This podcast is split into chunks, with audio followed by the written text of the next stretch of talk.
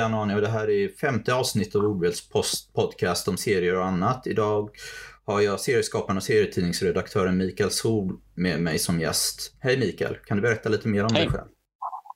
Hej. Ja, jag är 39 år. Så långt kom jag. Jag skulle skriva ner lite om mig själv. Um, Mm. Jag är serietecknare och manusförfattare också faktiskt sedan en tid tillbaks. Det hänger ihop lite grann. Och jag Okej. är Kan jag fråga lite mer om serietidningsredaktör. senare också? Ja, precis. Eh, och jag är väl kanske mest känd som redaktör för Fantomen-tidningen i Sverige. Och så är jag också projektledare, eller redaktörskapet ingår i min projektledarroll på Egmont Publishing AB som är det stora förlaget i Sverige. Vi ger ut ungefär jag vet inte, 90 procent av alla serier just nu. Det diffar lite, jag vet inte hur man räknar ut det ens. Men det är sånt de brukar säga i alla fall på mitt jobb. Stor del av serietidningarna i alla fall. Ja, i, i princip alla utom Galag och sen vissa mindre seriemix och allt som dyker upp sen Mm. ibland. Mm. Uh, jag kan, jag kan börja med att liksom... eh, Vad var ditt första möte med serier som barn eller när började det hela? Jag Ditt tror jag hade en intresse? ganska vanlig serieintroduktion eh, som bland oss som är födda liksom i början av 80-talet, slutet av 70-talet. Mm. med att man läste Bamse och Kalle Anka och sådär. Det var mycket Ja. att jag har en äldre syster också, äldre kusiner, så det fanns alltid serietidningar. Min pappa läste Asterix och jag hittade, eh, han hade ett Fantomen-album från 1952 som jag hittade eh, för något år sedan. Eh, så, så det var mycket hemifrån att, att vi hade serietidningar. Jag eh, gillade egentligen mest kabel-tv, tror jag. Alltså Transformers och He-Man och sådär.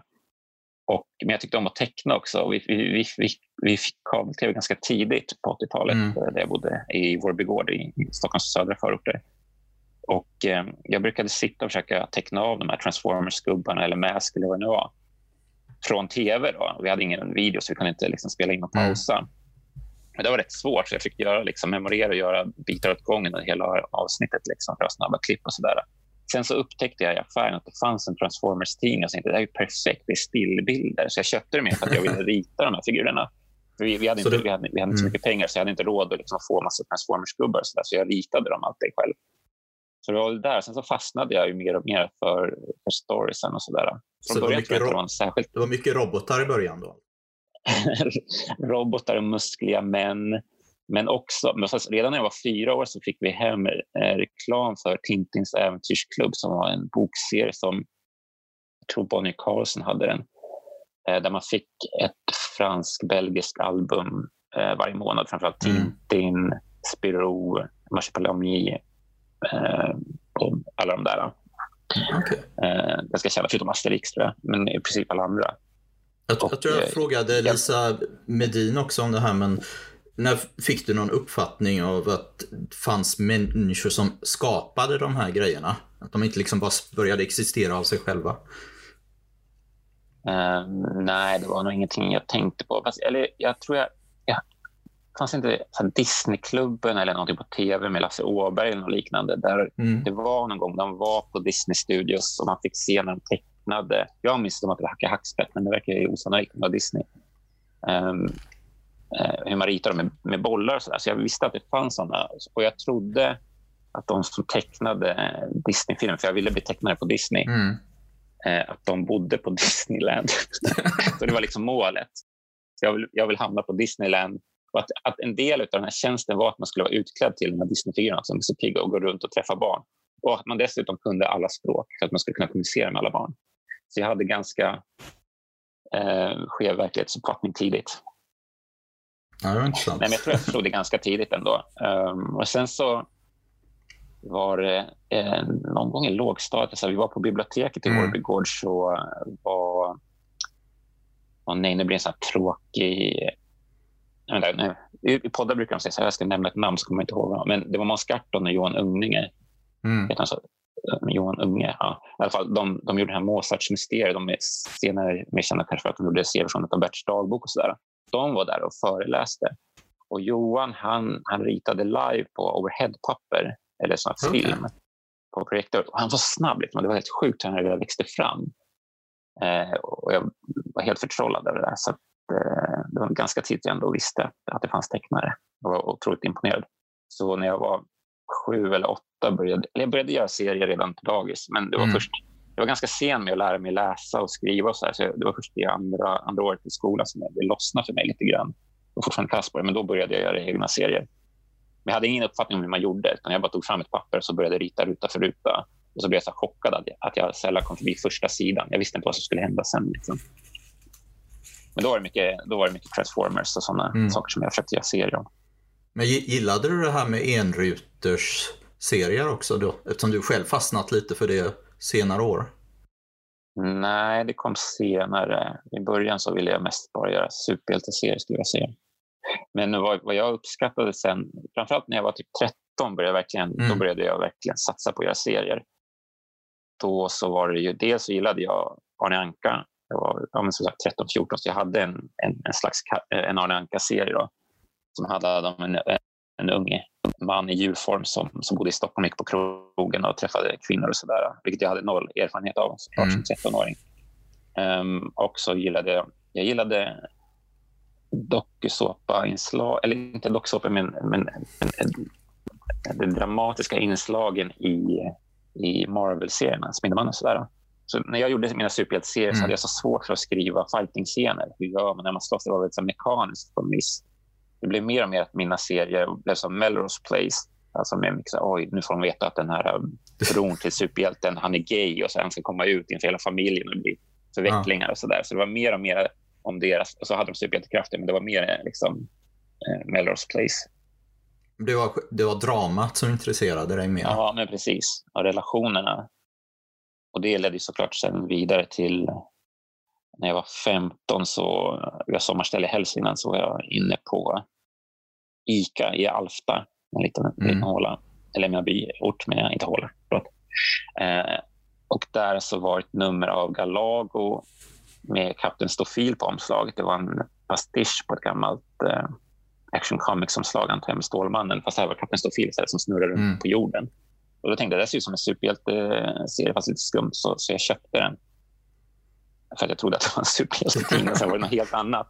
Jag var, oj, oj, man måste inte jag, jag tänkte typ, man måste inte anstränga sig för att teckna bra. Det går att berätta ja. helt andra serier. Och, och, det var de här inslagen också med realism du, som jag egentligen du har aldrig hört, Du har aldrig hört talas om Galago innan dess? Då? Jo, det konstiga var att jag typ känner till det för att min, eh, mm. storasyrra som är sex år äldre, hon hade väl några nummer, men jag hade aldrig riktigt eh, brytt mig om det. Sådär. Men det var verkligen en uppenbarelse. Jag tror 96 var ja. det numret. Och sen så köpte jag varje nummer sedan dess och blev, blev mer och mer förbluffad. Där var det kanske mest Daniel Ahlgren och David Liljemark, Lena Ackebo som ändå tecknade hyfsat snyggt som, som var bron mm. in i, i resten. Skaffade du några av de här? Tonåring också, ja, ja. Jag var ju tonåring också, så det var ju perfekt med Daniel Ahlgrens serie som han gjorde då, som handlade om att vara tonåring och hata omvärlden och vara missförstådd och sådär. Skaffade du några av de här Eh, böckerna, man tecknar serier som var i omlopp på den tiden. Sånt här. Och också, jag tror att svenska serier hade någon sån här liten grej om ah, man lär sig teckna. Ja. Och, och så, så fanns det, det Marvel, Draw the Marvel Way och sånt där. Lite, eller någonting sånt ja, där. Och den köpte jag nog via Spindelmannen. Jag var prenumerant på Spindelmannen. Mm. där.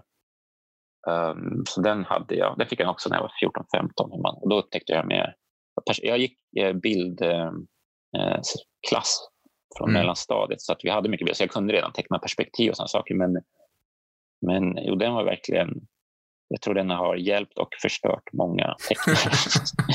det är lite speciellt. Så här ska ögon. Så här ska du ja. göra ögonbryn. Eh, och så här ska du inte rita. Om man tänker, ja, men det där så, så som man inte ska rita är oftast mer intressant i den boken. Ja, men Moral Way. Ja. Eh, och sen jag tror det är också sen, lite problemet med sådana tecknade serier, därför de är väldigt specifika om så här ska man göra, exakt så här. Mm. Så. Och folk ja. eftersöker nog, särskilt unga, eh, någon slags sån, sån färdig lösning på hur man ska göra.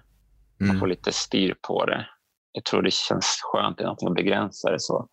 Men risken är att, man, att det blir likriktning i den här konstformen. Um, nej, men det var det. Och sen så, ja, men sen så, ja, jag gick en, en sån här, eh, en, um, distanskurs som, var, som Espen Jorsäter hade på Ciriteket som då låg på Kocksgatan i Stockholm. Okay. eh, när jag var typ 17. Det var i gymnasiet. Och, och, då fick man, det var, det var ett samarbete med Utbildningsradion. Så det mm. fanns mm. eh, en bok som man hade gjort som heter Puff, lär dig teckna serier. Okay. Och den hade jag som var lite så här, ganska basic med olika former och eh, lite dramaturgisk eh, mm. eh, utformning och sådär. Jag tror man var där, vi var där först var en in, in, introduktion och sen så hade man väl läxor som jag aldrig gjorde. Och sen så var det slut eh, inlämning. Då gjorde vi ett fanzine som sen blev recenserat i, i Bild och bubbla. Okay. Eh, och där blev jag var omnämnd. Så var, du mycket på, var du mycket på vad heter det, serieteket då och eh, gick du dock på SPX? Började du, ställde du ut någonting på SPX någon gång? Eller i alla fall gick dit? Uh, nu ska vi se. Jo, men i och med jag blev tipsad om det här med seriekursen av typ min mammas jobbarkompis eller någonting. Och då upptäckte jag det här serieteket som var helt... Jag kunde inte mm. förstå det. För att på mitt lokala bibliotek så fanns ju en liten seriehörn och där var ju typ när vi var där med skolan skulle fick man aldrig låna serier för vår lärare i mellanstadiet. Och så där. Det var ju strängt förbjudet. Jag försökte låna Linda Valentin och såna grejer. Mm. Um, så jag var alltid lite sur. Så, sen fanns det plötsligt den här oasen utav serier. Så jag, så jag hängde jättemycket där. Plus att jag var ju bara i gymnasiet, jag hade inga pengar så det var perfekt att kunna låna. Och SPX, där var jag med första året som det var. Det hette Fans in Heaven innan tror jag. Det var jag okay. inte med på. Jag ville gå på det men jag vågade inte. Så, så, så att jag var del av ett serietecknarkollektiv som hette Syötiska, skulle jag vilja säga. Det är ett finskt ord, jag kan inte uttala det. Som eh, Kristina Kolmenainen, som var chef på CTEK då, Ja. Eh, hade instiftat mer eller mindre. Så det var en del folk där som jag tror kanske Luca Kahnert var med, Marcus Nyblom och lite andra sådana som har varit mm. ute på Kartago och Galago. När, när, du säger, när du säger att du, du inte vågade, vad menar du? Eller... Ja, men alltså, jag var jätteblyg när jag var liten och jag tyckte det var okay. läskigt och svårt att ta sig in och att, att det liksom är...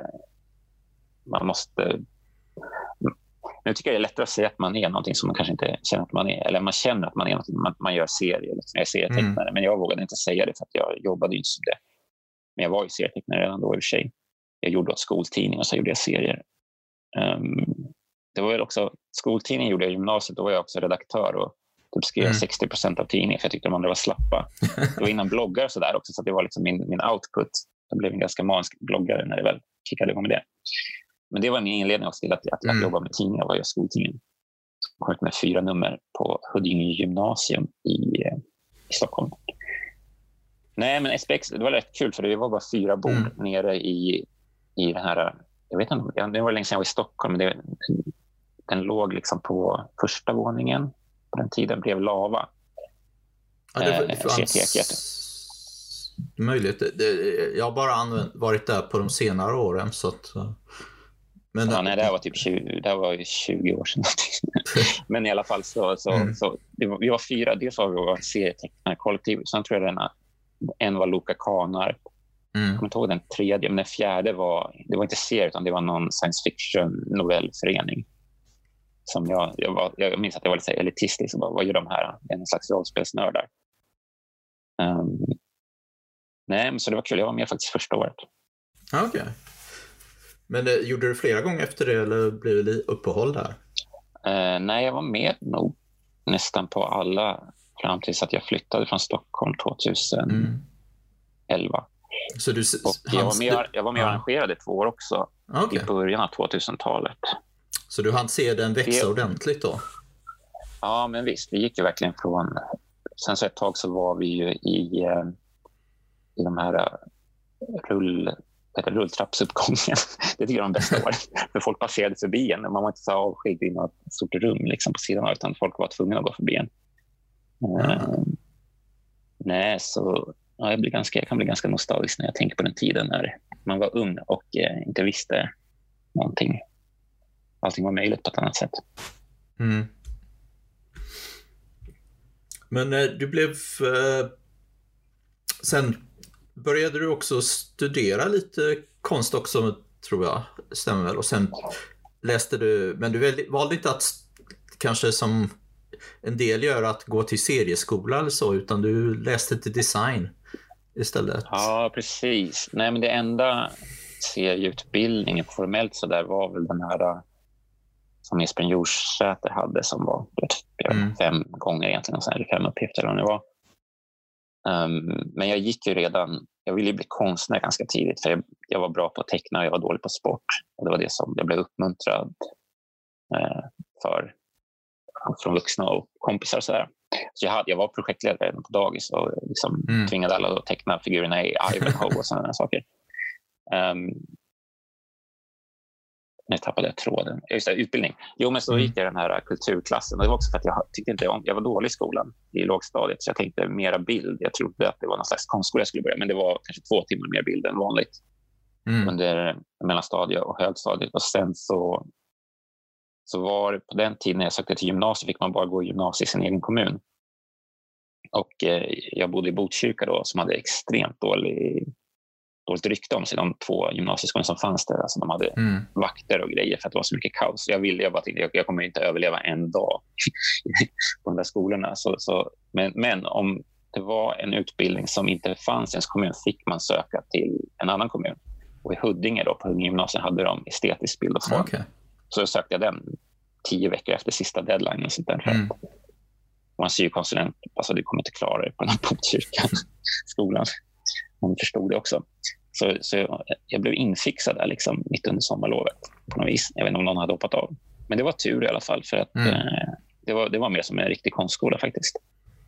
Eh, jag tror jag aldrig gjorde någon läxa egentligen under hela gymnasiet. Du, du... Och efter det så sökte ja. jag till, eh, till Nyckelviksskolan och så kom jag inte ja. in. Så fick jag jobba på, som tågvärd på pendeltåg ett år. Men sen till slut kom jag in på Nyckelviksskolan. Där gick jag allmän konst. Det är en, en konst högskoleförberedande skola kan man säga. Mm. Eh, som, eh, som ligger på Lidingö. Och där gick jag två år. Jag tyckte det var intressant att se din teckningsstil. Jag tror att jag frågat dig möjligtvis om det också tidigare. Att du har den här illustrationsstilen som är, som är rätt realistisk. Och så sen kör du i dina mm. serier en, en väldigt mycket mer enklare form. Men som speciellt i de här eh, psykiskt sjuk och till alla jag legat med och så. Så liksom ibland så dyker den realistiska stilen upp plötsligt i det hela för att liksom byta eh, ja, med någon sorts annan mening där mitt i. Som mm. jag tycker också är intressant. Det kommer från, eh, jag tror det kommer från japanska serier.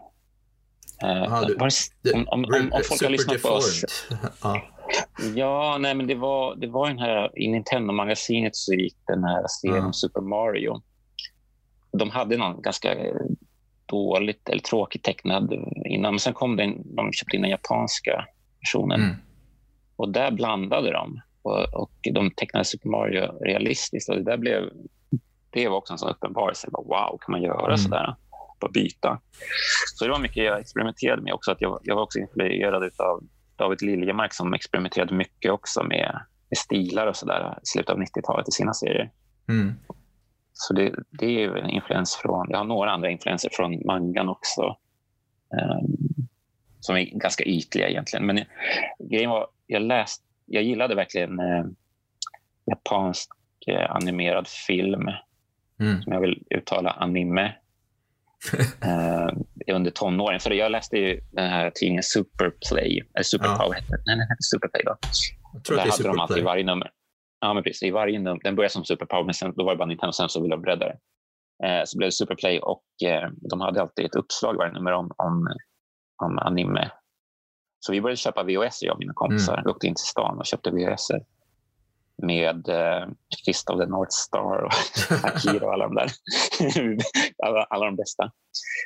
Um, nej, så, så jag var helt inne. Jag tecknade ganska mycket manga ändå tror jag. Och också alla de här franska animerade tv-serierna mm. eh, som, som var tecknade i typ Sydkorea eller något. Det var ju lite den stilen också. Är det franskan menar du? De där med eh, när de är ute i rymden eller de är ja, inuti en kropp? Rym... Ja, men eh, Nej, de är nog är de franska. Jag, jag tror det, men, de är franska. Ulysses ja. som utspelade sig i rymden. Ah, okay. Och eh, sen fanns det en, de, de åkte till en kille som åker till Sydamerika med några Och sen så är det massa så här, jakten på den gyllene staden. Det fanns jättemånga olika. Tre musketörer med, med, med djur och så här. Så jag var väldigt så här, jag tyckte det var en cool stil. Och sen så hade min kompis, alltså vi läste ju ganska avancerade serietidningar Mm. ganska tidigt. Eh, Thriller och eh, Magnum Comics och eh, Cobra med Crime Freeman. Alltså, det Mm. fanns ju inte tillgång till internet på den tiden. Så vill man se eh, nakna saker så, Ja. så kunde man ju köpa Han, han, som han som tecknade Cobra, var ju, jag menar på Crime Freeman, han tecknar ju så sjukt bra också så att det- man blir... Ja, men precis. Så, så det var ju verkligen coolt. Ehm, ja, det är enormt. Liksom. Jag är otroligt skicklig han. Ehm, nej, så det var mycket japanska grejer. Men du, du gillade teckningsstilen eller vissa element av det? Alltså, jag gillade alla serier utom sportserier Mm. i princip. Alltså, allt, utom, jag, jag klarade inte av Buster och sånt där, men jag läste liksom Marmaduke i Alders, eller vilken tid det nu var. Mm. Alltså, jag tyckte all, alla serier var toppen. Det fanns liksom inga, inga gränser. Mm. Men, bäst var, men sen så var det mycket så coola serier. Som, när jag blev äldre så var det mycket Preacher och sådana serier från Mm. Vertigo och Comics USA. Som, Men, Som men den coola. eh, teckningsstilen att övergå mellan, var det något som växte fram gradvis eller det var liksom bara nu ska jag använda det här? ja, just det. Det var det som var frågan. Ja, nej, men jag tecknade ganska mycket superhjälteserier relativt Mm. realistiskt fram tills jag upptäckte Galago. Och sen så trappade jag av där ganska mycket och blev mer och mer... Eller ett tag tecknade jag ganska inspirerad av eh, Daniel Ahlgren, en slags eh, Mm. realistisk vardagsrealism om, om tonårsångest och tjejproblem och sådana saker. Um, men, eh, men sen så blev jag latare och latare. Och så, grejen är med, med den här rena stilen som jag gör med runda huvuden, så här, det kommer Mm. ganska mycket av att till alla jag legat med var ett skolprojekt när jag gick på Beckmans designhögskola, reklam och grafisk form. Och, jag- I vanliga fall brukade jag jobba på sommarlov när jag pluggade på Mm. på gruppboende för utvecklingsstörda. och Så där. Jag tror inte man får säga det ordet längre. Vi sa så på den tiden i alla fall. Mm. Um, men sen var jag bara less på det. För att jag, tror, jag hade, jag hade tagit slut med mig och min sambo eller något sånt där, så jag Mm. bara ville göra något annat. Det, det sommarlovet det var sista chansen också när jag skulle börja sista året. Och då fick man eh, söka om tio veckors eh, projektarbete. Jag kommer inte ihåg hur många högskolepoäng det är, men, men det var några extra högskolepoäng där. Och eh, man fick CSN.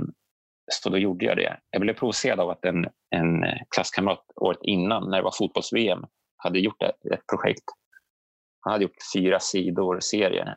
Och det var bara en ruta per, per sida under tio veckor. Samtidigt som Mm. han var typ nere i Tyskland eller någonting kollade på fotbolls-VM med sin brorsa. Så då tänkte jag men jag kan göra en hel, jag kan göra en hel bok på, på tio veckor. Så, var det, den, därför- var det den som blev eh, publicerad på Komika sen eller? Nej, det var till alla jag legat med som, som Ja. jag gjorde då. Eh, och, eh, nej, för den jag gjorde på Komica, som var ett litet slag som Micke Kirén hade, den var tecknad i realistisk stil. Mm. Um, där, om vi börjar med den istället, då, så, så var det väl... nej, Han hörde av sig till mig. Han hade ganska nyligen startat sitt förlag, tror jag. hade ganska Ah, höga okej. ambitioner. Sådär. Och han ville ha en spin-off som var inspirerad av Seriefrämjandets Lantis-utgivning, som var de här små häftena Mm. nästan om, eh, som utspelar sig på landsbygden i Sverige. Men jag tror inte var, han ville ha något som det kunde vara olika teman. Så vi var några stycken som, som gjorde varsina sådana. Ralle Pereira bland annat. Jag kommer inte ihåg vilka andra det var. Men, Tecknade du eh, också för någon av, de, av Komikas eh, antologier? Tror jag har sett någonting här på, inst, på eh, någonstans. det kan jag inte min... Nej, det tror jag inte. Kanske. Ah, minns inte. Jag har varit med, jag, jag har varit med i flera olika antologier och Mm. fanzines som jag brukar jag brukar spara, men kommer inte ihåg. Mm. Men- jag hade, men det- jag hade en mm. översvämning för några år sedan i källaren så alla försvann. Oj. Eh, Och så har katter men, kissat ner också. men det första som du gav ut, var det den här De lyckliga dagar då? Eller? Du har när det Ja, precis. väldigt lång titel här Mm. som jag inte orkar läsa Ja. hela. Nej, gör inte det. Eh, nej, men precis. Det var den. Och sen så hade jag gjort ett, jag gjorde ett fanzine med samlade serier som jag gjort under gymnasiet som kom ut året Mm. efter jag gick på gymnasiet som var som en bilaga till skoltidning. Jag kände ju fortfarande som var i redaktionen. Så, så Huddinge kommuns skattebetalare betalade för den upplagan. Tack. Den delades ut gratis. Den Mm. hette Heartbreak Comics. Ja, just det. Heartbreak Comics var min första sida. Eh, av år 2000 hade jag en sajt på typ Angelfire någon av de här hosting-sidorna. Ja, du var väldigt um, tidigt så, ute på, som nätserier i Sverige. Ja, precis. För jag fick en, jag fick en scanner när jag fyllde 18 eller 17 eller sånt där. Um, och det var något ganska liknande Photoshop som kom med. Alltså jag, började, jag hade aldrig drömt om... Jag hatar att färglägga serier för hand. Jag mm. drömde om att det bara skulle finnas en paintbucket, precis som i Paint, att man kunde få in bilder. Och äntligen så fanns den tekniken hemma hos mig. På en jättegammal tjock dator. Um, nej, så, så då började jag göra serier. Och Det var inspirerat av uh, Adam Boman. Han var också ganska tidig. Den, den, den som var först med att göra webbserier mm. i Sverige skulle jag säga var Micke Andersson. Okay. Han startade en serie som hette, ja, vad hette den? Den hette typ så Gunfire Comics eller någonting. Mm. I, början, I mitten av 90-talet. Men folk hade inte internet överlag hemma. Man kanske hade det i skolan. Och, så. och sen så startade Adam Boman sin serie Wonderful Comics 97. Och det är bland det första jag, jag hade inte internet hemma i början, men vi hade ju det i skolan. Så det första jag altavistade var ju Kent, bandet Kent, som inte hade en hemsida ännu, och eh, serier. Och då hittade jag Wonderful Comics och blev helt så oh shit, man kan göra det här. Men var det uh, i, i, den vevan som ni startade, eller det var långt senare som ni startade Babylon? Nej, det var senare. För sen så, start, sen så grejen med Adam var att han gjorde inte så många nummer av Wonderful Comics, eller de kom inte väldigt mm. sporadiskt. Och jag som person, precis som i skoltiden, så blev jag irriterad när det inte händer saker som måste jag göra själv. Så då startade jag en, en webbserie som hette Big Wig Comics som bland annat Lisen och Emma Adbåge var med i, Luca Kanar. Mm av flera som, som sen har gått vidare och blivit liksom erkända konstnärer eller illustratörer och tecknare. Var, var, var, det lätt att få folk att hitta era grejer då på nätet eller hur fungerade den biten? Ja, det var ganska lätt ändå. Dels så fanns det, på den tiden fanns det webbringar som man satte en liten banner längst ner som man klickade sig mm. runt. Så jag ingick i en sån banner som fungerade rätt bra.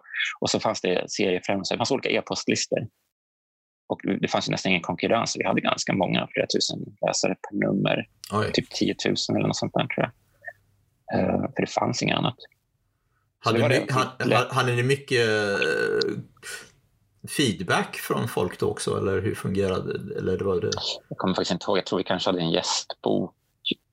Problemet var att jag blev utsatt för en stalker ganska tidigt, så jag var tvungen att stänga ner. Man skulle liksom göra hemska saker med mig och min flickvän. Uh, så jag var tvungen att en riktig sån knäppjök i alla fall. Nej, då.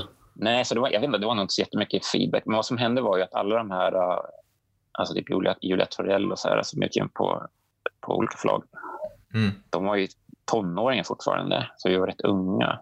Eller gick på Hofors, C-skolan där eller så där. Mm. Så, sen så blev de bättre och bättre, Malin Svedholm och så vidare. Så efter ett tag så ville de inte ha, de ville inte ha kvar sina serier på Big Wig Comics. Vi kom ut med fyra nummer per år.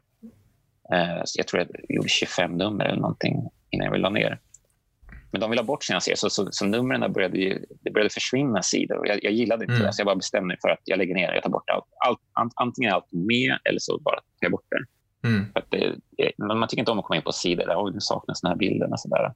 Döda länkar och så vidare. Men jag började också krokna lite på att driva allt det själv. För jag, för mm. jag gjorde all kodning och så där själv. Jag, jag är ingen liksom, nätsnill eller så där. Så då, då, kontaktade jag Adam Boman om att, för vi kände varandra från den andra psykiatriska föreningen, eh, om han ville göra någonting med mig. Eh, mm. och, det ville han. Så då, då startade vi eh, Babylon.se 2005, okay. skulle jag vilja säga att vi började. Var det bara ni två som mm. tecknade i början eller var det fler redan från början? Eller? Nej, det var samma upplägg egentligen som Wonderful Comics och Big mm. Comics, olika tecknare uh, som vi bjöd in. Vi, vid det laget kände vi ganska många också. Mycket tack vare SPX skulle jag vilja säga. Att det fanns mm. ett community. Än så länge fanns det inte jättemånga tjejer som gjorde serier eller var som, som framträdande som idag med självklarhet mm. på ett sätt. Eller var ganska många kanske. Men jag försökte, vi, vi var noga med i alla fall. Utan någon anledning så var det så att vi ville att 50% skulle vara tjejer och 50% skulle vara killar. Mm. Med liksom så här, utrymme för hbtq och alla möjliga varianter. Liksom. Men det var vår målsättning tidigt. Liksom, så att, eh, och det har vi hållit hela tiden tror jag. Mer eller mindre. Och senare så bjöd ni in fler att vara, redigera också. Sen så var det, det var så Steff Ja, eller vara redaktörer och... snarare. Ja, men precis. För att, eh, tanken från början var ju att vi, vi skulle göra fyra nummer per år. En anledning var att man kunde få kulturstöd för det, så vi kunde Aha. betala folk. Mm. Man hade, det var minimum liksom fyra nummer per år. Det är konstigt lite med webbtidning att det är lite baserat på fysisk eh, publikation. med, mm. nummer. Så här. Men eh, vi ville då göra ett nummer var, så att det skulle vara, vi skulle ha fyra redaktörer. Två män och två kvinnor med variationer för hbtq och sådana mm. variationer. Men det var liksom ingen riktigt som ville. Det var bara vi som... Jag har alltid undrat varför finns det inte bara mer? När vi startade Babylon.se, mm. titta vad lätt det är. Gör, gör, gör en tidning, webbtidning med, med mangatecknaren eller, eller bara med liksom, humor eller vad det nu är. Ja. Allting är alltid mer jobb än man tror från början. Om man ja, börjar tänka för mycket på det så gör man ingenting. Nej, och sen så, så här, i, början betalade vi inte folk, så var, men vi var ändå noga med att ge feedback mm. så, här, så att ändå försöka få folk att, att de ändå kunde få något slags utbyte med att de kanske blev utmanade och blev lite bättre. Så. Mm. så det gick förvånansvärt bra. Fast på den tiden så tyckte jag inte det var så konstigt, för jag hade gjort 25 nummer av eh, Big Wig Comics. Mm. Uh, och sen så började vi få pengar och började betala tecknarna. Men då blev vi begränsade istället för hur mycket serier kunde vara för att man hade begränsat ja. pengar för varje nummer. Så då kunde vi inte köra så långa serier. Um, men sen så orkade vi inte. Det blev massa jobb, extra jobb för Adam att fixa mm. med deklarationen, bokföring och, sådana där, och löner och grejer. Synd om honom. Jag hade lite dåligt samvete. Alltid när jag blir inblandad i projekt så håller jag mig borta från administration och liknande. Jag hatar sånt.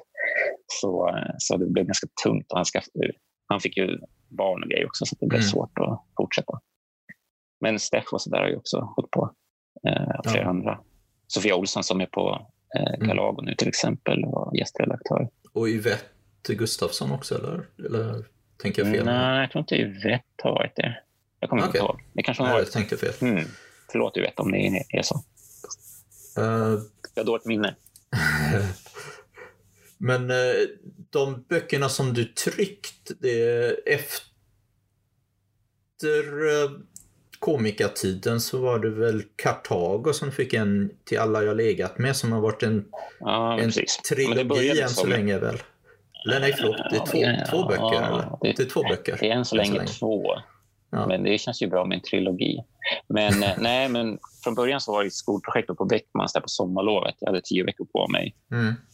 Så, och därför var jag tvungen att teckna den enkla stilen med nästan inga bakgrunder. Det är också det är något jag tagit med mig från eh, eh, vad heter den? McCloud, Scott McClouds eh, ah, uh.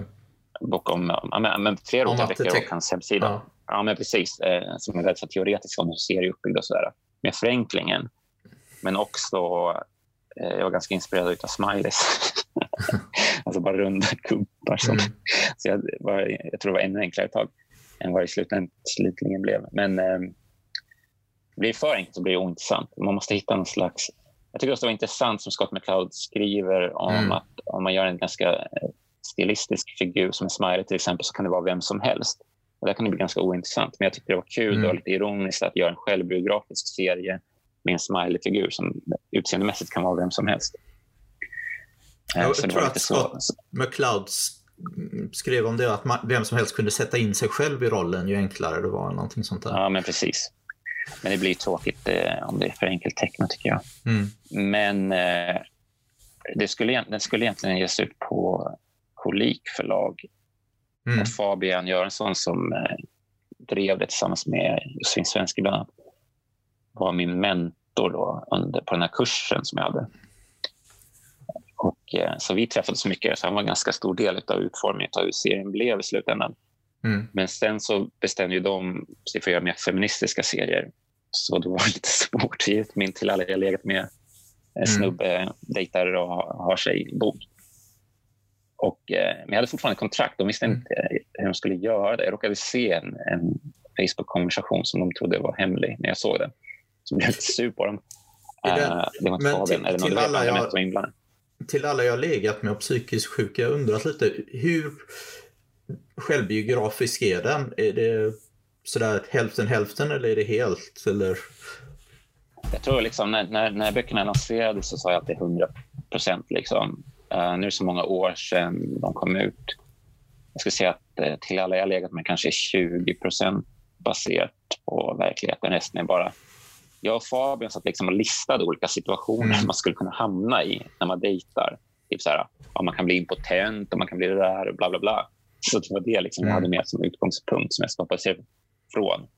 Och jag var också ganska inspirerad av Mats Jonssons serier det är mycket episoder som i slutändan blir en bok. Men hans utgångspunkt är att de går i Galago eller andra tidningar. Så det finns en anledning att de, de, de är korta serier som sen blir en bok. Men här mm. gjorde jag ju så från scratch, vilket är lite udda. Men det var ganska bra sätt för mig, för då gjorde jag ett kapitel per dag. Så jag ritade kanske tio sidor ja. på en dag. Eh, dagen innan skrev jag manuset, dagen efter så, så ritade jag allting. Och, och sen så kanske jag festade i tre dagar, för jag hade sommarlov ändå. Och eh, hyrde en lägenhet på, ja. på Folkungagatan i Stockholm och min syster hade köpt en flaska absint, 80% från Grekland, Oj. som vi drack. Eh, så det var kaos. Men i alla mm. fall. Men du, du var lite ambitiös på den och eh, färglade den också, har jag för mig. Att jag... Ja, det gjorde jag sen. Den, ah, okay. Boken från början är svartvit, men sen så publicerades den online i en app som Egmont mm. hade som heter eh, eh Seriecentralen. Okay. Där gick den i färg. Uh, nej, men i alla fall så jag tror jag bara ville... Jag, bara, jag vet inte varför jag färglade den faktiskt. Det är mm. onödigt. men eh, jag kommer inte ihåg vad frågan var. Ja, just det. Men i alla fall, det är därför jag tecknar som jag gör. Men sen mm. så hade jag med de här liksom, Super Mario-elementen där med att det blev realistiskt ibland. Mm. Kanske blev lite mer allvarligt eller sådär. Det var ett kul grepp. Det var mest en tidsbesparing att, att teckna. Sen fastnade i det. Ja, det funkar ju lite så här, det går snabbt. Ju äldre man blir, desto mindre tid Jag tror att i, i, mangan så används det där med att det blir använt i komisk effekt. Men du använder mm. det i motsatsen. Att det, det är inte är ja, komiska men, effekter, ja. utan det är Nej, men lite allvarliga. Jag gillar det också med uh, hur man ibland kanske ritat någon skalar en banan i mangan mm. och så är det liksom något sexuellt egentligen. Ja, just det. det har med psykiskt sjuk, tror jag. Det är någon scen där, där han... Psykiskt sjuk är 80 procent mm. självbiografiskt. Om den första var 20 så tvärtom i den här. Mm. Eh, I Six Hook mera på riktigt. Jag tror att i, där, i, ja, där har jag med en matlagningsserie på någon sida. Okay. Som just är någonstans att de äter korv med bröd eller något sånt där. Lite, det är ju mm. underförstått att de har sex med varandra. Liksom. Jag, jag, tror i, i Japan så var det anledningen att de använde så mycket frukt och sånt där. Det var deras eh, censureringslagar och sånt där. Att man ja. fick inte visa någonting så de alla försökte liksom hitta vägar att visa någonting utan att visa. Så att det var så det jo, det tyckte jag var rätt spännande i Crime Freeman också. Att det, mm. det var en penis som var väldigt så här, det var en slags skugga egentligen. Och sen så var kvinnligt kön var bara liksom som en slags ljusexplosion. Ja, just det. Um, Nej, men jag har också hört det där med censuren. Ibland så drar man på liksom, så försöker de pusha gränsen. Jag vet ja. inte hur, hur stark, stor censureringen har varit i Sverige, om det har funnits någon ordentlig. Det var kanske mera 50-talet och sånt där. Jag har inte riktigt ja, jo, precis. Det fanns ju en våg med typ så hem och skola och liknande. Och den här uh, psykologen, vad han hette, som, som var starkt emot det. Mm. De skrev någon bok om det där. Uh, parallellt med en amerikansk psykolog också som var väl upphovet sen till den här Comics Code i USA. Mm. Nej, äh, men det är ju jag som jobbar med mainstream-serier mm. också. Man åker ju på sådana ibland, läsarbrev från oroliga morföräldrar och sådär. Så ja, okay. Finns fortfarande folk som skriver sånt? Alltså. Ja, visst. De kan bli väldigt upprörda över att det är kanske tjej som har bikini på sig vid en, mm. vid en pool eller på en badstrand. Vad är det här för pornografi? uh, det är lite udda. Uh, men jag kände nog i alla mm. fall så att jag läste i de här uh, Vertigo-serien som Preachers det var mycket sex och grovt våld och sådär. Mycket mm. blod och könsorgan och grejer. Um, och att um, när jag gör serier så, så vill jag dra på. Mm. Uh, och bara vara så fri som möjligt. För jag var irriterad över, jag var länge irriterad över stämpeln där serier är någonting för barn. Så då går jag till den andra extremen liksom, och drar på. Liksom, okay, till alla jag legat med nu vet mm. ni. Nu är det väl snarare... Lite förbannat det är liksom mm. barn som har läst den, men ja. så är det bara. Men nu är det väl snarare motsatsen skulle jag säga, att det, det är svårt att få folk att se serier för barn riktigt. Eller det mesta av... Ja, ja. Nu tänker jag lite jag fel. Säga, ja, men jag, nej, men det är sant. Mm. Eh, jag skulle vilja säga utifrån bara mina observationer i mitt, mitt arbete är att många ändå tror att serier är för barn. Det är liksom det som är det allmänna mm. medvetandet. Trots att liksom, DN Kultur de har skrivit om serier i 20 år. Liksom, mer eh, för vuxna. Men, eh, men när man ser på vilka som faktiskt läser så är de ju snarare 60 år gamla. Ja, det är fler det äldre liksom, som... Det liksom, Ja, men precis. Det är svårt om man tar Fantomen som är redaktör för att serien ska egentligen se ut att de, som om de är för, för 12-åringar, mm. men eh, de som läser är 60 och de vill inte ha så enkla serier i slutändan. men då, de vill ha lite mer avancerade grejer. Liksom. Ja. Men sen så kanske någon journalist eller ja, framförallt någon, någons mormor köper Fantomen i present till sin, sitt barnbarn. Mm. Som, låt oss säga att han är 16 år. Jag säger inte att det här har hänt i verkligheten, fast det har det. Och så blir man väldigt upprörd över att det är de här tjejerna i bikini. Liksom, och, och eh, så måste man be om ursäkt att man mm. publicerat det här sjuka. Så länge man är 16-åring ja. idag har ju sett mycket värre saker. Dels på tv men också ja. på internet. Men Fantomen på 70-talet eh, och så var riktigt porriga om jag minns de gamla tidningar jag sett och sånt där. Eh, jo, men precis. Alltså, det var ju ganska ofta att Diana och alla visade bröstvårtor och sånt där. Absolut. Men man minns det inte, tror jag. Jag tror inte många minns ja. det kanske. Man minns Fantomen som en slags helig serie. Det på sätt och vis kanske var på 70-talet när man... Jag tänker mig att 70-talet kanske var lite mer fritt också med, mm. med nakenhet och så här allmänt. Det var nog så att det var en, en period där det var, man såg annorlunda på det. Ja, men jag tänker också på, eller överlag med äldre serier så kan man också se som Lucky Luke så här, har, har ganska tveksamma skildringar av asiater och eh, afrikaner och så vidare. Ja. Men man minns inte eh, det.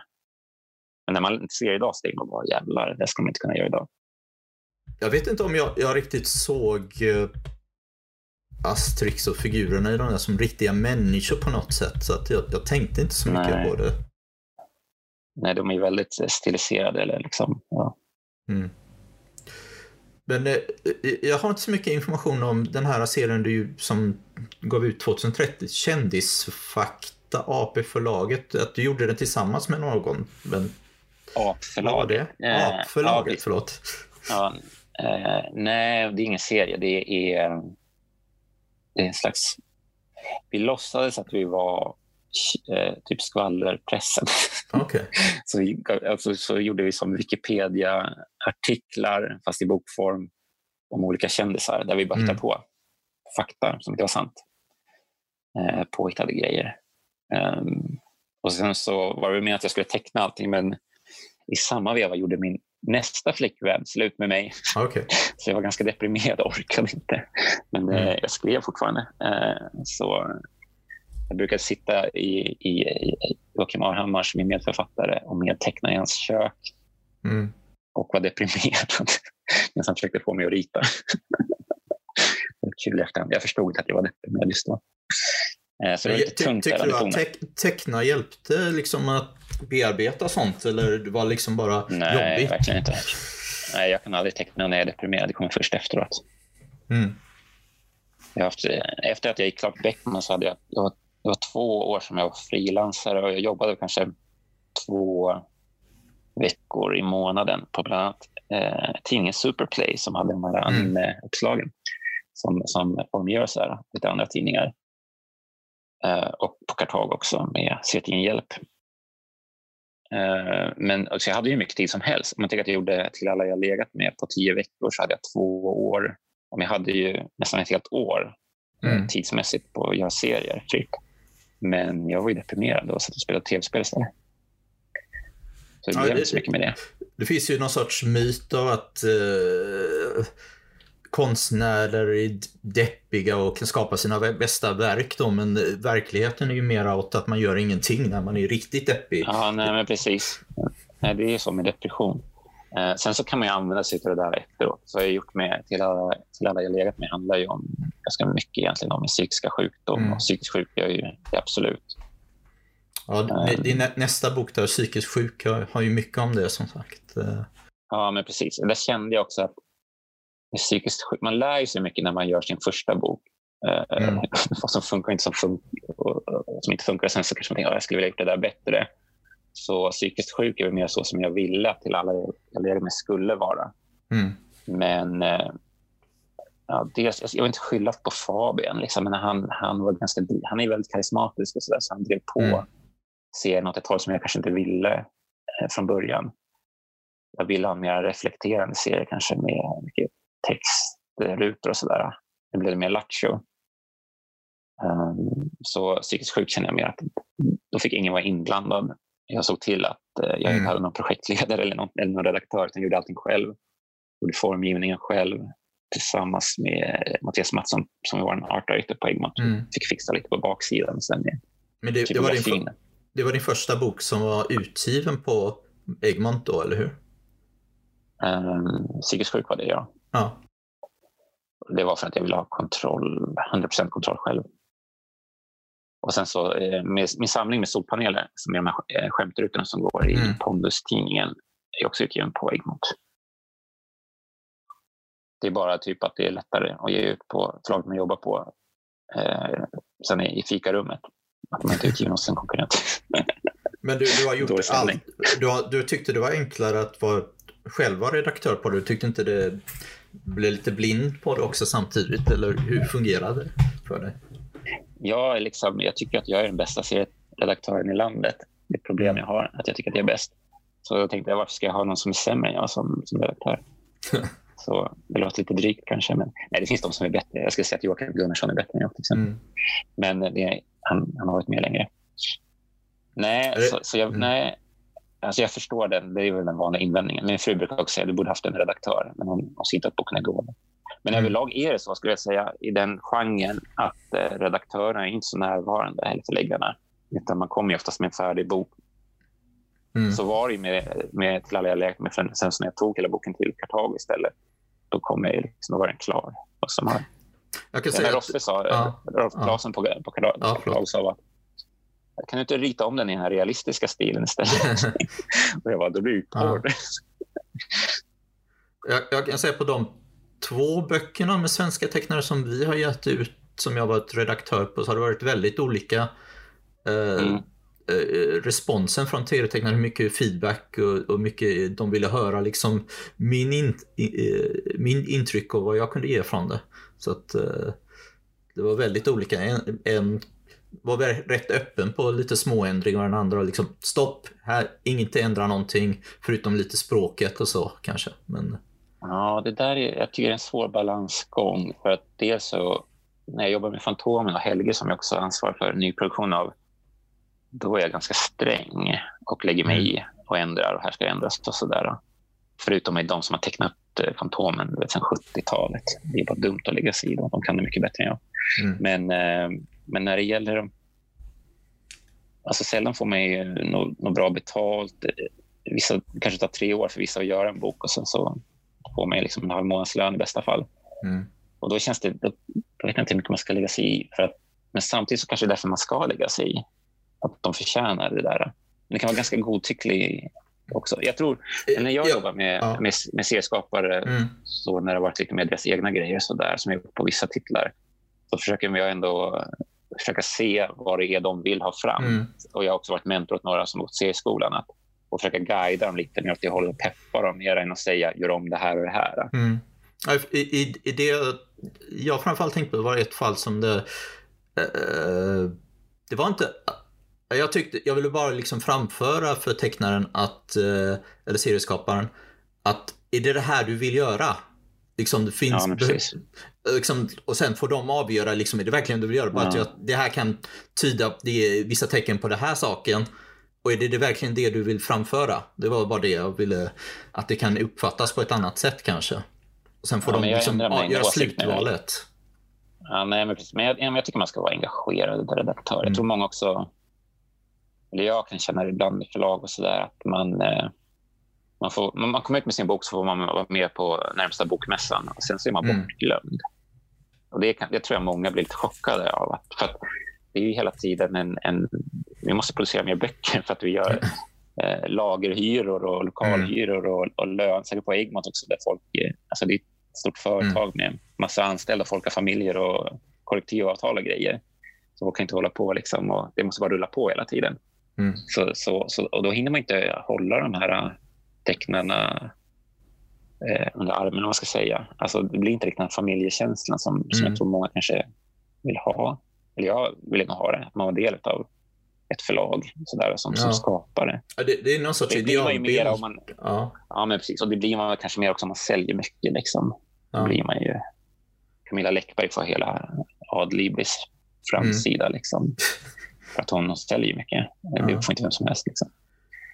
din eh, solpaneler som, som det var nästa bok du gav ut också på Egmont. Den kom först ut i tidningen, eller hur? Så, I, mm. Ja, de som, eh, det började väl med att eh, Tony Maria Kronstam hade sin serietidning Elvis. Mm. Som sålde skitbra. Men sen så skilde de sig så var de tvungna att lägga ner. Ja. Det blev, ja, det var annat. Men, men eh, Tony upptäckte att jag var rolig på Twitter. Så på en bokmässig middag som jag hade på förlaget för om jag gavs ut av ja. Egmont. Jag tänkte förresten han... fråga dig om det. Eh, att jag hade tänkt fråga dig just om det om du använde Twitter för att liksom få ut idéer för din, din serie. Ja, men absolut. För jag har försökt att göra stripserier förut, mm. inte kommit så långt. Det bara låser sig. Men, men Twitter var ett sätt att, att få feedback direkt om någonting funkar eller inte. Jag gillar också att ha en publik. Mm. Då skärper man till sig lite sådär. Så man kan testa grejer. Eh, så, så, jo, men det var ju att Martin Kellerman också. Han gjorde ju skämt ut av sina, av sina tweets. Kellerman mm. heter väl de, tror jag. Kellermannen. Men i alla fall, eh, Tony tyckte att det var roligt så han ville att jag skulle skriva, eh, det var en slags låtsas insändarsida, Dr. Elvis. Han ville att jag skulle göra de sidorna åt honom. Så han mm. själv. Jag tror det var någon annan som skrev dem också. Så jag, jag, tror, jag vet inte om jag spökskrev dem. Det kanske var känt att det var jag som gjorde det. Jag tror man visste att det var jag. I alla fall eh, så gjorde, gjorde jag det. Men sen så ledsnade jag lite på det.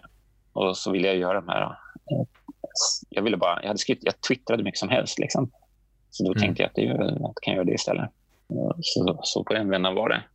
Men sen lades eh, den tidningen ner och då gick jag ett litet tag i Rocky magasin med solpanelerna. Mm. Och sen lades den ner. För den sålde inte tillräckligt bra.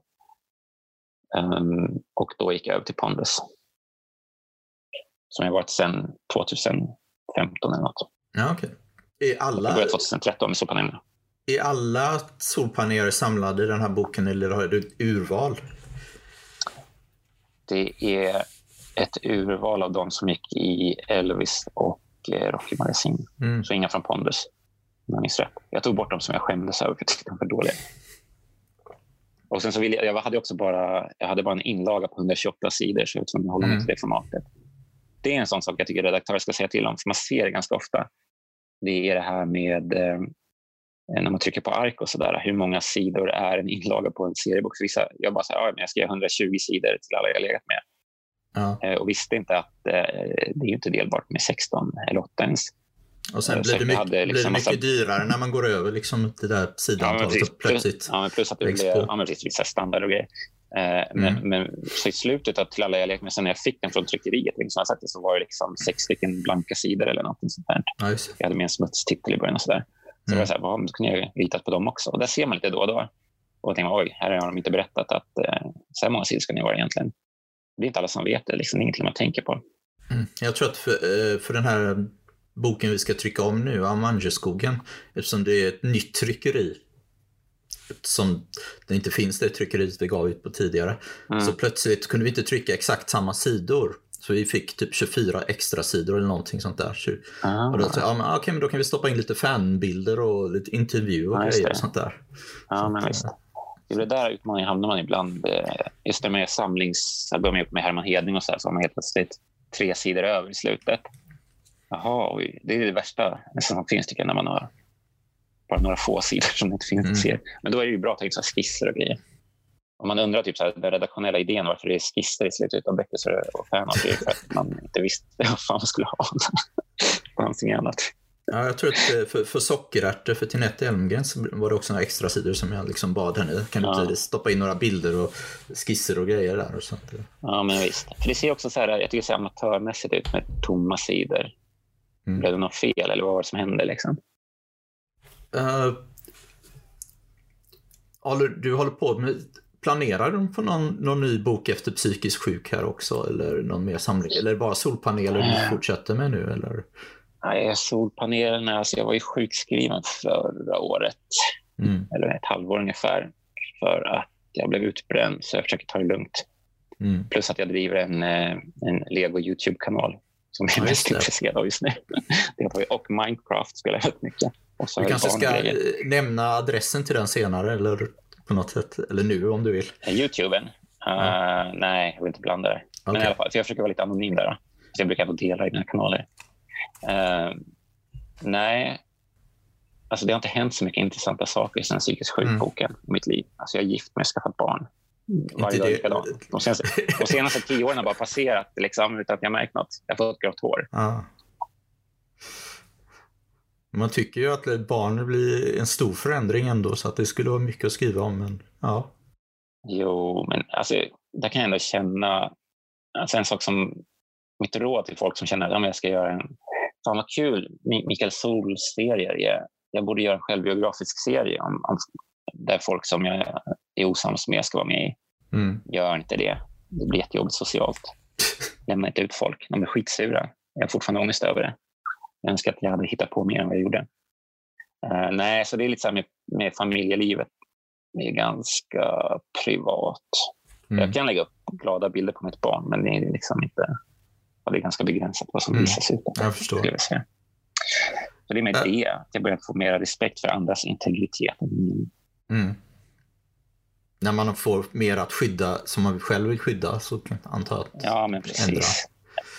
Men också det är så här jobbigt att inte kunna gå på serier releasefester för att man träffar på den och den personen som man inte är sams med längre. Det blir mm. opraktiskt. Mm. Jag vet andra serietecknare i Malmö framförallt som eh, liksom måste se sig runt hörnet när de går fram genom stan. ja. Um, kanske vi kan prata lite... Vi måste se vad som händer. Ja, förlåt. Det vore ja, tråkigt ja. Om, om jag måste göra en tredje bok för att något hemskt händer i mitt liv. Det vill jag inte nej, nej. om. Så, jag hoppas jag, så jag hoppas lite att det inte blir en tredje bok. Kanske, Nej, men sen är det mycket lättare med ja. solpanelerna. Jag är, liksom, jag är åtta ja. paneler i månaden och sånt där. Sen så samlar man ihop det till en bok när man har tillräckligt många. Då är det gjort. Mm. Dokumentet finns redan på min dator för nästa bok. Så det är mycket lättare. Jo, men, men på senare tid också så har jag ju... Mm. Ja, förlåt. Du? Nej, jag ser fram emot nästa bok också. Det, det, det är rätt mm. intressant. Uh, mörk humor i den hela. Det är väldigt uh, speciellt på sitt sätt. Ja, mm. precis. jag gillar att blanda ångest och eh, humor och sådär. Jag gillar också så Seinfeld och mm. Curb Your Enthusiasm och de där. Men eh, och sen tror jag Joakim Pirinen någon gång sa i en intervju att man inte kan eh, skapa eller locka fram några större känslor med figurer som bara har eh, knappar som ögon. Mm. tänk på Tintin och sånt där överlag att serier inte var något som, som kunde påverka folk. Så jag ville nog att, eh, se om jag kunde göra folk ledsna. Mm. Eller liksom, så med, med det kunde jag eftersom folk blev sura privat. Men jag menar mer så här, storymässigt att man kanske är ledsen över att någon dör eller så där. Ja. Känner för, för folk. Så det är inte sådana utmaningar. Ja, jag är ganska lätt. obstinat överlag. Serier mm. får inte vara för barn. Fast nu när jag har gjort så mycket serier för vuxna så vill jag bara göra serier för barn. Mm. Eh, som för något år sedan gjorde vi Fantomen Kids som är riktat till yngre, typ 8 till 12-åringar. Ja, serie om Fantomens barn. Det kanske kan som, eh, gå, gå över och prata lite med om, om, om eh, ditt serietidredaktörsjobb. Ja, klockan går. Ja, lite snabbt genomgå det. Mm. Nej, det är inget bråttom. Det är lugnt. Ja, okay. Men du, du började Uh, var Hjälp den första som du började som redaktör på, på, på Egmons grej, eller var det? Mm, hjälp gavs ut av Schibsted tillsammans med ja, Schibsted. Schibsted förlag hade, de hade uppstått eller köpt Fullstopp Press som mm. eh, eh, ja, det var några som hade jobbat på Egmont som eh, helt enkelt tog med sig Larsson-rättigheterna när de gick ut. Mm. Och Egmont trodde att de hade dem. Och, det, och, och Larsson-tidningen sålde mycket som helst. Det var Mm. Um, så, så, det var grunden till, till Fuss och Press som sen blev Schibsted uh, förlaget, tror jag hette. I Schibsted-förlagen ingick det tre förlag. Det var Kartago uh, och serieutgivning och sen så ett som gav ut uh, typ kurslitteratur, tror jag de gjorde. Okay. Så det, det, de hette, Men de var hette typ tre jobb, Jobba för, som redaktör för en tidning ungefär som du tänkte dig att det skulle vara innan du gjorde det? Eller? Jag fick hjälp då. Det var i samma veva som eh, Till alla jag legat med skulle ges ut på. Då sa mm. jag, för de hade startat hjälp. Så här, men, eh, jag skulle kunna, eller jag vet inte om de frågade, jag tror Roffe kanske frågade mig, eller om det var Thomas Olsson på Kartago som, som frågade mig om jag ville vara med, vara redaktör. Ja, visst, och sen så hade jag, eftersom jag gjorde Babian så, där, så hade jag ju massa serier på lager också. Så jag kom, jag tror tidningen var på 68 sidor eller 52 kanske. Så första mötet jag hade med Roffe så hade jag, jag gick fortfarande på Beckmans. Mm. Så jag hade skrivit ut 60 sidor serie. Jag hade redan gjort ett nummer och så bara la jag det på en skrivbord.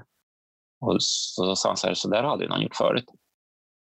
Um, så då fick jag börja där med nummer två. Jag jobbade på, vi, vi gjorde bara sex nummer innan Schibsted la ner. Mm. Uh, det, var, det var ganska likt uh, hur vi hade jobbat med Babian, skulle jag säga. Ah, okay. Är det ehm, ja. väldigt annorlunda sen var, när du började på Egmont? Ja, då, eller? Jo, för grejen med hjälp var ju mer lika lag och, mm. och kanske svenska serier också att, att vi förlitade oss på att folk skickade in serier. Okay. Så det fanns liksom, vi försökte ha tema, men det var, inte, det var sällan det var beställningsjobb. Uh, på, på Egmont så är det ju att uh, en redaktör, en projektledare beställer materialet. Mm. Uh, så, så det var ju skillnaden.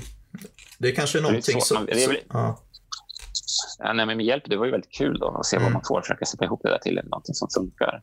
Men problemet är också att man får in mycket skräp. Alltså mm. Man måste säga nej till folk som, som, som kanske hela sitt liv fått höra från sina föräldrar att de är bäst. Mm. Och så kommer sanningen fram att de inte är det. Och så blir de jättesura. Och jag var ganska, då gick jag på Beckmans också. Vi var ju, det var ju nästan penalist på den skolan mm. med, med hur vi kritiserade varandra. Och jag förde över det. För jag, ville, jag, gick konst, eller jag gick reklamskola för att jag ville föra över det tänket till eh, seriebranschen. Okay. Jag tänkte, folk, som, folk i seriebranschen vet inte vad de håller på med. Vi måste liksom bli professionella nu.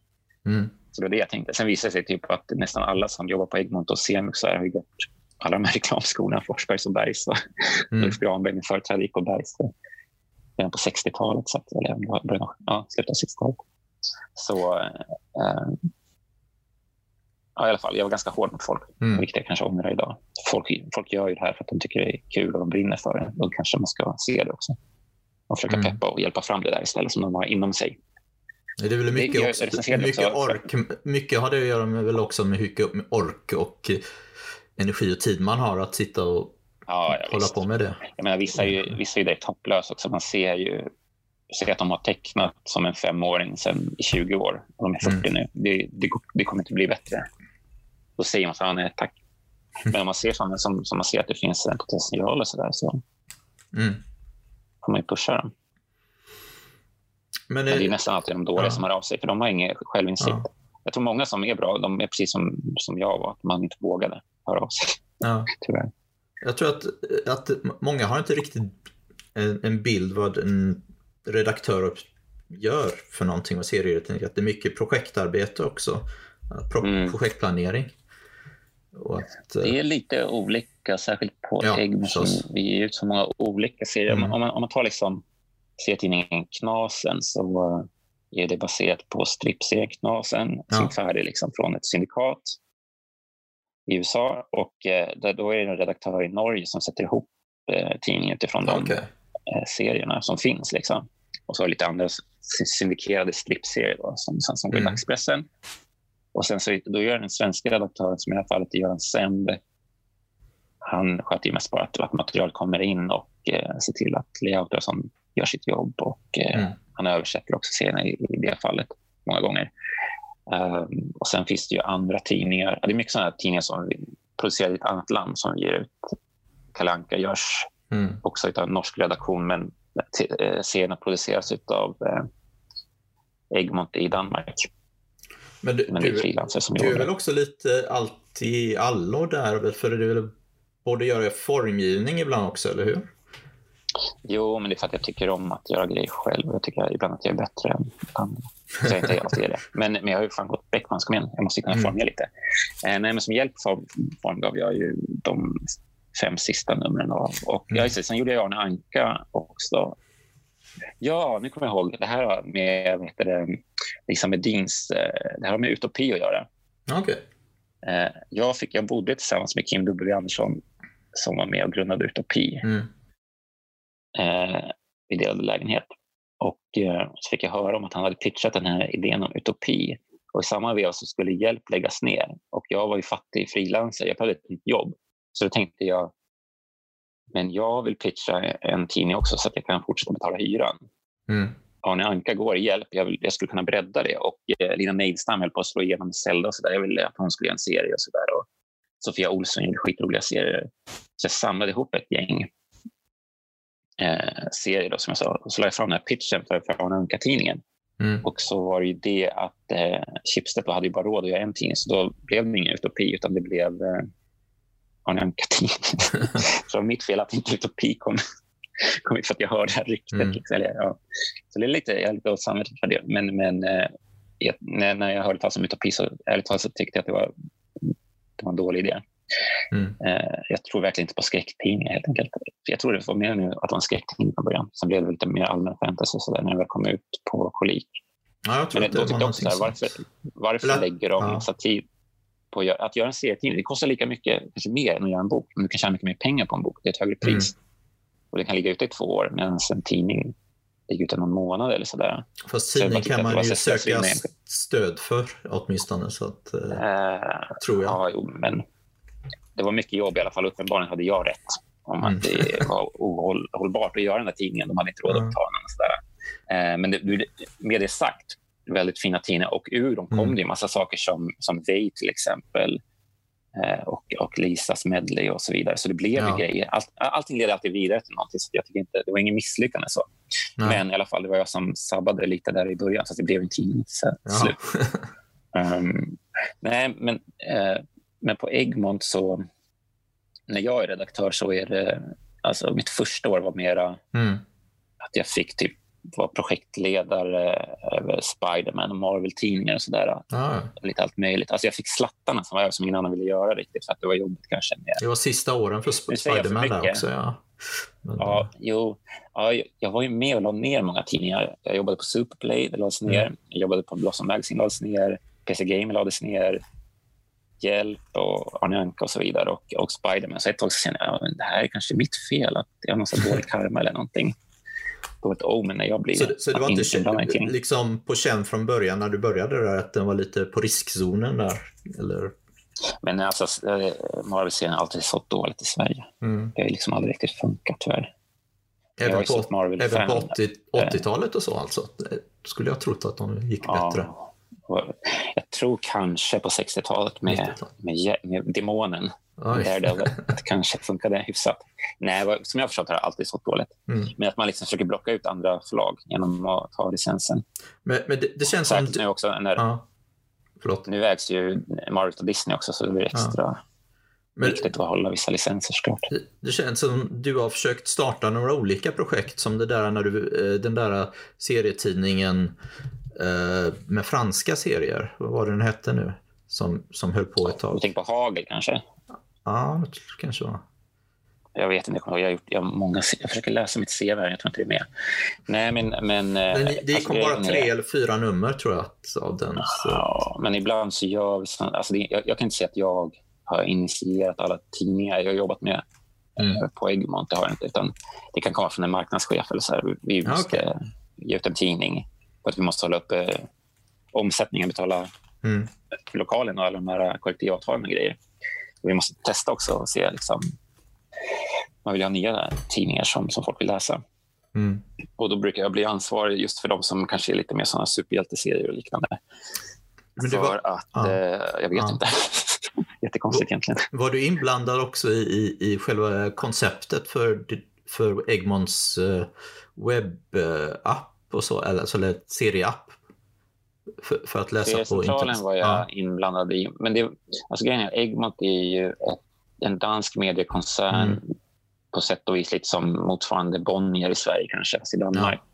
Med, med, med bolag i typ 34 olika länder och de äger nordisk film och tv-kanal och allting. Så det är en enorm Mm. organisation. Och de gör ju centralinköp av olika tjänster, eh, bland annat appar och sådär. Så, Mm. så då fick vi den här appen som eh, egentligen var gjord för magasin, tror jag Ja, som är modemagasin och grejer och inte alls för serier. Så bland annat kunde man inte zooma in på rutorna så som man kan göra på Comixology. Mm. Um, så det var lite svårt att jobba med den, med den appen. Man kunde göra halvsidor tror jag. Det var lite små klurigt. Jag minns Ja, att men ni, ni jag var lanse, med. lanserade den på Bokmässan och jag för mig att du hade gjort någon, ritat någon stor Ah. panda eller någonting som, som syntes Ja, på... just det. Jo, men precis. Nej, men jag gjorde...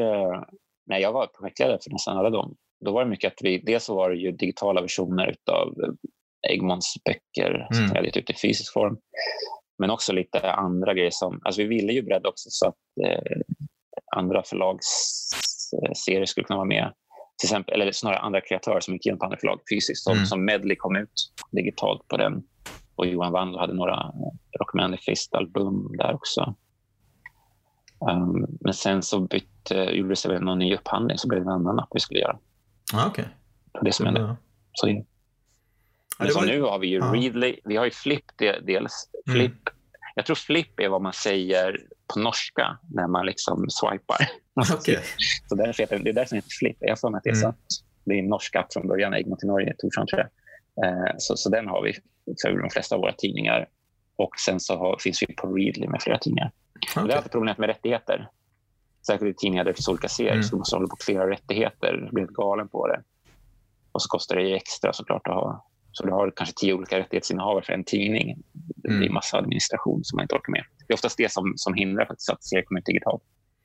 Jag, jag, tror att eh, det som var problemet med typ japanska serier när de skulle komma till Sverige och andra länder, är, när man skulle ha dem i sådana här tidningar och sånt där magasin, att det var bråk mellan de japanska förlagen att de inte ville att deras egna serier ska vara tillsammans med det här andra förlagets serier och sånt ja. där Men så är det med eh, amerikanska serier, eller många. Man, man, får inte blanda Marvel och DC i samma tidning mm. till exempel.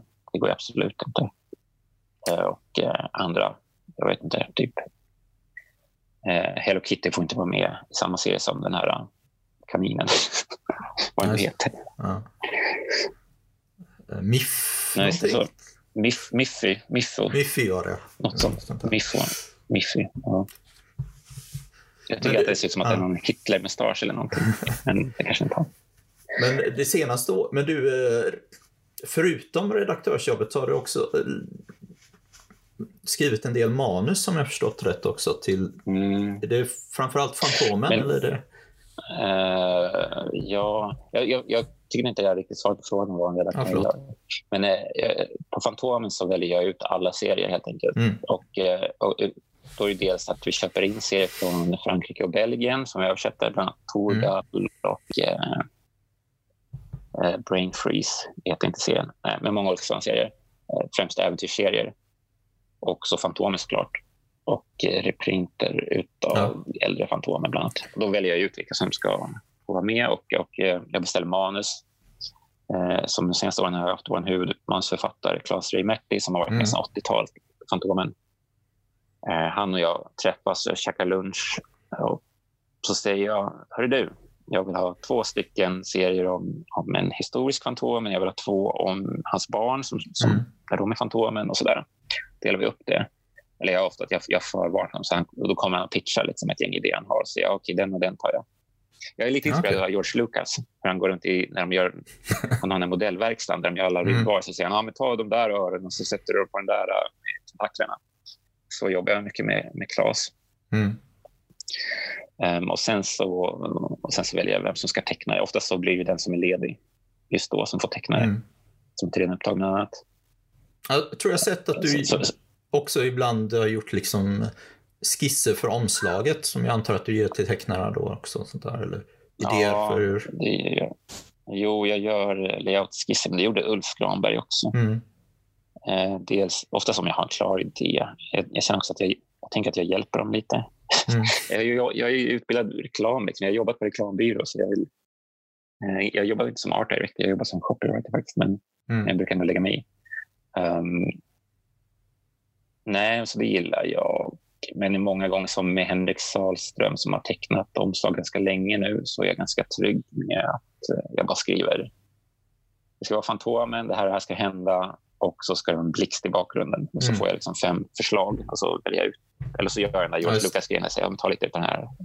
Senast igår faktiskt så sa jag okej, okay, men den där blixten från skiss nummer två och sen så kanske jag gör lite Photoshop och drar upp hans huvud här och så där. Mm. Så, eh, Brukar du säga att här, ja. på den här platsen behöver jag text och sådär på framsidan? Och därför... Nej, inte det, men snarare här ska ju loggan vara och här ska ja. streckkoden vara. Resten, nej. Mm. Nej, men sen så har jag ju eh, Mattias Mattsson som var en art director som fixar formgivningen, så det brukar lösa sig. Ja, okay. men, det... men det är kul. Ja. Eh, Henrik var ju sån som jag eh, ganska aktivt letade fram, tror jag. Även mm. jag såg några skisser eller något jag hade gjort någonstans på Instagram eller någonting. Hade gjort några Turtles-gubbar eller något sånt där som jag det är han som gick eh, den amerikanska serieteknikskolan. Nej, det är min andra Henrik, Henrik ja, Jonsson, som också tecknat ja, Fantomen. Han gick eh, Joe Kuberts eh, skola, ja, serieskola. Förlåt. Uh, och I hans fall så var det att han skickade in uh, sin serie Norseman till mig. Mm. Eller till vår marknadschef faktiskt. Fem sidor i svartvitt. Så tänkte jag det här ser helt fantastiskt ut. Men just på den tiden så var inte jag redaktör för själva Fantomen-serien utan jag var redaktör för resten av Fantomen-tidningen. Och det var därför mm. det var ganska mycket svenska kreatörer som gjorde biserier i början tror jag. För att jag var uttråkad och ville göra liksom nya serier. Eh, det var Claes Märte och hans, eh, Hasse Lindahl som var redaktör för Fantomserien. Mm. Så tog in Norseman eh, som biserie och eh, andra serier också. Um, och sen så gjorde han ett, mm. han gjorde några omslag. Han gjorde ett, en Fantomen-serie. Men sen blev han upptäckt för att ett av de här som gör Pax, eh, ungdomsböckerna, ja, är typ sålda till 80 miljarder olika länder ja. i världen. Väldigt... Eh, för att de, en av de läste Fantomen tyckte att det här är grymt. Och, och eh, de betalar liksom mycket mer än vad vi kan mm. göra på en tidning. Så det var synd. Men eh, det känns kul att jag fick vara med på ett hörn på hans karriär. Mm. Men du, du har också som sagt skrivit lite manus också till serier. Det är inte bara mm. redaktörsarbetet. Men du gjorde det anonymt lite också om jag uppfattat rätt. Ja, eller under pseudonym. Det var mer utav... Alltså dels så är ju våra läsare, eller en del läsare, extremt eh, konservativa. Tycker inte om när något nytt mm. kommer. Så när Torgal lanserades på 90-talet så var det den sämsta serien någonsin och nu är den bästa serien någonsin. Så man, de behöver lite tillvänjning. Så i början så kallade jag mig för eh, Allan Sonne var med att jag hade någon sida över. Jag hade typ två sidor över, eh, som vi pratade om förut, att jag inte visste vad jag skulle eh, fylla ut det där med. Mm. Så, jag, så jag skrev ett manus och sen så, eftersom jag kände Kim W Andersson så fick han teckna det. Och eh, vi hade båda läst en ganska kort Alan Moore-serie. Han hade gjort en serie i Tom Strong-universet mm. som Jamie Hernandez hade tecknat. Så den första serien var ganska inspirerad av den, okay. en odlös serie. Och sen så var det lite när, när det har funnits plats över, typ två sidor eller sådär, mm. så har jag liksom gjort det. En del har jag tecknat själv också, typ dagen innan tryckdeadline. För när, man, när man beställer de här franska serierna mm. så, så, kollar man på en, en fransk hemsida, alltså på franska, och så står det typ här, ja men det är 56 sidor. Men då har de kanske räknat med smutstitelsidor och sånt där, så när jag väl får materialet så inser jag att den här planen som jag gjort för hela året inte stämmer. Det diffar på någon sida. Och då måste jag fylla ut det där på ganska kort varsel. Okay. Så det är oftast det som är anledningen. Det fanns en tom sida. Det finns inget så här att jag vill... Jag har fått någon mejl att ja, när Mikael Sol tar plats i tidningen. Men det är ju bara vill ha en vit sida eller en annons mm. istället. Det är det som är valet. För att jag är dålig på att planera. eller dålig på franska framförallt. Är, är det, Nej, men sen så, eller är det att de är dåliga på engelska? Ja, ja det är det också. vi, brukar åka på festivalen i Angoulême. Mm. Eh, de som säljer rättigheter är bra på engelska faktiskt. Men i alla fall så... Men sen så var det att jag hade ganska dålig budget ett år. Men jag ville ändå göra så många nya stories som möjligt. Plus att jag mm. började se att det fanns lite luckor kanske i kontinuiteten som jag ville fylla ut. Eller lite olika idéer som jag hade. Jag hade inga idéer. Jag hade mer, det var mer att det var mer budgetskäl faktiskt. Eh, så första serien jag skrev på Fantomen var egentligen, jag gjorde som examensarbete i gymnasiet, en serie på tio sidor som ganska inspirerad av Clint Eastwood, eh, Spaghetti i västern, Sergio Leone, fast i rymden. Mm. Så lite Star Wars. Så den gjorde jag om till en, till en eh, Fantomen Story istället. Och eh, sen försöker jag alltid hitta någonting hos folk som skapade Fantomen mm. eh, och göra en modern twist på det. Till exempel kanske någon knarksmugglare i, i djungeln och sådär. Hitta några, några modernare grepp på det. Tycker du att eh. eh, nostalgi är en stor del av vad ni, det ni måste lägga i, i, de moderna berättelserna också? Eller är det, hur mycket nytt kan ni lägga in känner ni? Mina serier är väl anklagade för att vara ganska för nya. Men mm. å andra sidan så blev de utsedda till de bästa. Jag menar två, jag tog första plats och andra plats i bästa äventyr för förra året. Ah, okay. Så jag tror folk nu börjar vänja sig vid det här. Jag tror många läsare faktiskt vill att, att vi ska göra någonting med, med Fantomen som är lite nyskapande. Jag tror många är less på att... Eh, det här är ingen kritik mot, eh, mot förra liksom, regeringen på Fantomen. Jag jobbar med samma gäng. Liksom. Mm. Men, men jag tror vad som hände, vad som hände det var nog mer allmänhetens bild av Fantomen. För det var inte, de gjorde inte dåliga serier, de var skitbra. Mm. Eh, var att, att Fantomen var gammal och unken 70-talsgrej. Liksom. Så, så varje år, eller i början mm. liksom, när jag tog över, så, så, så, när jag blev intervjuad av media så var det alltid att jag fick frågor om är Fantomen fortfarande svartvit? Eh, bröllopsnumret 1978 sålde 200 000 eh, och det bästa äventyret handlar om Devils uppväxt, mm. alltså hans eh, varg. Och jag var så jävla less på att svara på samma fråga om saker som hade hänt för 40-50 år sedan. Eh, mm. Så då började jag tänka lite mera. Så hade vi redan gjort på Babian och försökte hitta saker som stack ut. Och även till alla jag leker med så som gör ja. att media vill skriva om grejen. Och det jobbar ju Galag och Kartag jättemycket mer för de har inga marknadsföringspengar. Att mm. det ska vara en twist. Det var populärt mer för några år sedan kanske. Att man gör en seriebok som handlar om abort eller någonting och sen så får ja. den serieskaparen prata om abort istället för sin bok typ, i media.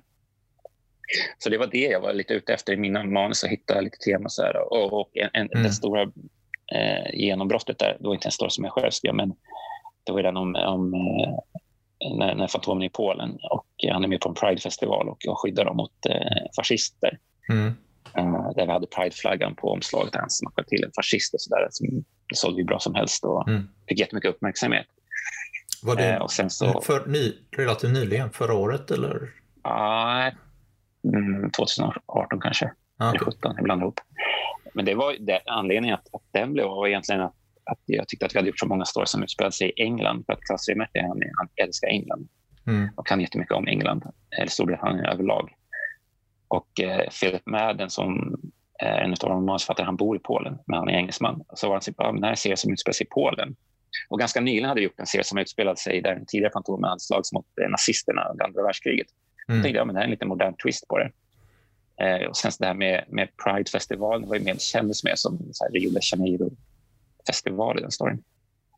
Men sen så kom jag på idén att det vore inte coolt om Fantomen tar en Pride-flagga och smäller till en av de här skurkarna. Mm.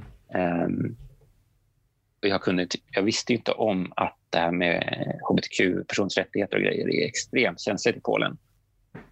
Uh, så hela helvetet bröt ju loss. för att deras motsvarighet till Sverigedemokraterna och liknande fick ja. ju reda på det här utan att läsa serien. Uh, så helt plötsligt började polska nummer ringa hem till mig. Oj. Som inte jag svarade på. Ja, det kan jag tänka mig. Det, så, det är fall, jobbigt. Ja, men plus att de dessutom betedde sig precis som, eh, som de här fascisterna och pratade på exakt det sättet som, som mm. vi hade beskrivit oss. Det var lite lustigt att de var sura på oss, att vi framställde, oss, framställde dem precis som de var. Men i alla fall så, så året efter så gjorde vi en serie som utspelar sig i Stockholm. Mm. Eh, som eh, också handlar om psykisk sjukdom. Och den skrev jag själv. Och den, fick jag också, den sålde jättebra, fick jättemycket uppmärksamhet och är nyskapande. Okay. Uh, det är bra. Ja, men precis. Så det känns ändå som att men det, det tar, tyvärr så tar jättemycket energi. Mm. Det är ingen slump att jag blev utbränd sen. Alltså, det var rätt tufft.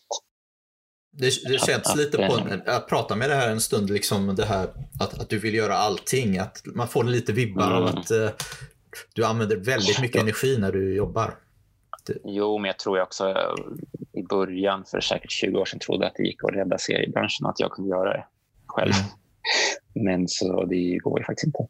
Folk har andra saker för sig som hela tiden. Om man tänker så här, på, på 80-talet så börjar kabel-tv ta över ja. serierna. Eh, med, med Sky Channel och allt vad den hette. De visade Transformers och sådär. Och sen så kommer tv-spelen slå igenom mer och mera, tar över ännu mera. Men också att, att eh, barn idag har ännu mer fritidsaktiviteter. Alltså man kanske lirar fotboll, men man, också, man spelar också ett instrument där, så man är upptagen flera kvällar. Och så skolan såklart. Så, så, så kidsen har inte tid. Och i samma veva så har ju också de som läser serierna, man vill ändå behålla sina prenumeranter, men de blir äldre. Så då, då blir tidningens eh, inriktning blir äldre och äldre. Jag har sett Fantomen är ett ganska tydligt exempel på det. Eh, och då är det svårt att få in unga läsare för att eh, det skjuter över huvudet på dem eller det liksom blir för mycket naket eller våld, för våldsamt för, för Mm. vad deras föräldrar går med på. Det kän- jag märkte mycket på, på mässor och sånt här, väldigt mycket, det är svårt att få liksom, barnen att gå fram till Ja, serieböckerna och titta på dem eller ibland till och med föräldrarna Ja. som inte tycker att de ska titta på dem av olika anledningar. Nej, men visst. Och, och så är det ju. Liksom, om man tar som mangan i Sverige som exempel. Varför det har bombat liksom, efter att ha varit en succé var ju att alltså, Sverige är en sån liten marknad också. Så att de japanska Jo. förlagen, jag vet du säkert mer om de stora, Mm. de vill inte ha med oss att göra. Det är inga pengar, det är bara, det är bara extra jobb. Och vad ska de lägga ner den tiden på? Att hålla på och mejla med någon, något litet förlag i Sverige? Ja, ja. Ehm, och, Vi- och vi- för alla succéer som, som man hade så var meningen att de ville köpa, så är det med DC också, andra, att man måste Mm. köpa den här batchen. De vill komma upp i en viss summa. Mm. Så för varje succé så går det back på de dåliga serier, eller som, serier som ingen vill, vill, vill läsa, men du var Ja. tvungen att köpa på grund av licens. Vi, Det var det som dödade mangan. Ja, vi, vi jag, var ju mycket. i... eh, hade någon plan just när vi startade förlaget att vi skulle ge ut lite DC också. Och Mm. eh, Vi för Vendetta hade vi tänkt. Och Ja, det just var just i vevan de hade ändrat sina regler.